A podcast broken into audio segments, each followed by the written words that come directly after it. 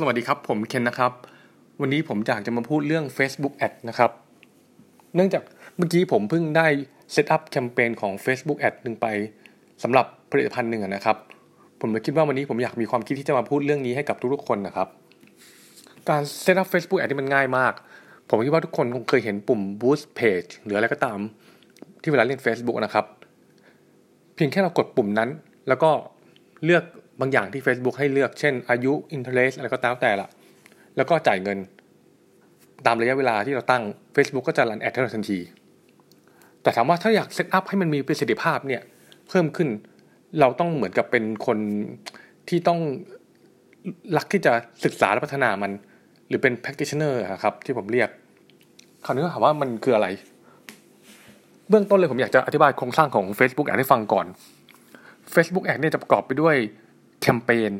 Ad Set และตัว Ad ตัวแคมเปญนี่เป็นชื่อของแคมเปญที่เราตั้งนะครับ แล้วก็มีจุดประสงค์ว่าแคมเปญนี้มีเพื่ออะไร ซึ่ง Facebook ก็จะมีให้เลือกนะครับ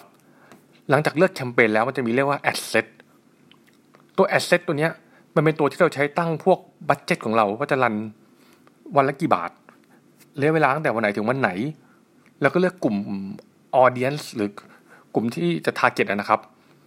กระทั่งเลือก location เลือกอายุ เลือก interest อะไรก็ตาม ถัดไป layer อีกหนึ่งคือเป็นตัว ad ตัว ad เนี่ย เราสามารถเลือกได้ว่าจะใช้เป็นรูปภาพ ใช้เป็นวิดีโอ หรือใช้เป็นรูปภาพผสมกับวิดีโอ แล้วก็สามารถเขียน header เขียนคำบรรยายลงไปตรง ad ของเราได้ แล้วก็มีเว็บหน้าเว็บไซต์ที่จะให้ลิงก์ไปได้นะครับ คือจะประกอบด้วย3 layer นะครับ แคมเปญ ad set แล้วก็ ad ซึ่งตรงนี้เราสามารถจะในภายใต้หนึ่งแคมเปญเนี่ยเราสามารถจะ split ad set หรือว่าตัว ad ออกมาได้นะครับ อย่างเช่นผม set up หนึ่งแคมเปญหนึ่ง ad setมีอยู่ห้า ad ถามว่าทำเพื่ออะไร ผมทำเพื่อผมจะ test ว่า ad ไหนได้ประสิทธิภาพในกลุ่มลูกค้ากลุ่มนี้ เช่น ad หนึ่งผมเซตเป็นรูปหนึ่งอีก ad หนึ่งอีกรูปหนึ่ง อีกอันนึงก็อาจจะเป็นวิดีโออะไรพวกนี้ครับ ผมก็ test ดูว่าอันไหนหน้าที่คนชอบ คราวนี้ผมก็จะมาดู performance หลังจากที่ run มันไปสักประมาณ 3-5 วันนะครับ ผมค่อยตัดสินใจว่าจะทำยังไงต่อ อันนี้เป็นเบื้องต้นในการ set up ad นะครับ ถัดมาถ้าจะให้มันเป็น advance ขึ้นขึ้นไปอีก หลังจากที่ run ไปสักพักหนึ่งแล้วอะจริง ๆ แล้วอะอย่างที่ผมแนะนำไป เราควรจะต้องมีเว็บไซต์ด้วย เพราะเวลาเรายิง ad ของเราไปอะครับ ไปที่ผมอยากให้คลิก ad แล้วไปคลิกแล้วคนที่คลิกบนแอดก็จะถูกรีด i เรกหรือว่าเด้งไปที่หน้าเว็บไซต์เรานะครับ ซึ่งเว็บไซต์เราก็จะถูกฝัง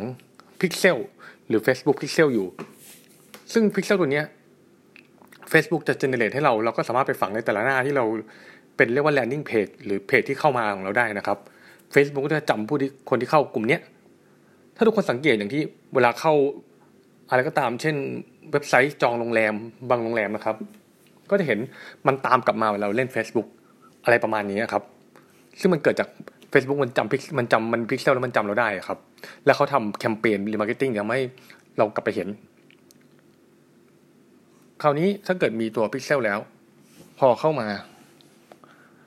Facebook ก็จะทำการจำแล้วเราก็สามารถนำไอตัวข้อมูลพิกเซลเนี้ยไปใช้ run เรียก remarketing หรือ targeting หรือแม้กระทั่ง generate look alike audience ได้นะครับ โอเค ผมว่า episode นี้ก็ประมาณนี้ก่อน เดี๋ยวต่อไปถ้ามีเวลาผมจะขอพูดต่อว่าจะ set up ยังไงให้ได้ผลนะครับ เดี๋ยวยังไงถ้าได้ผลจากการ run ad นี้ยังไง ผมจะมาอัปเดตให้ฟังนะครับ ขอบคุณครับ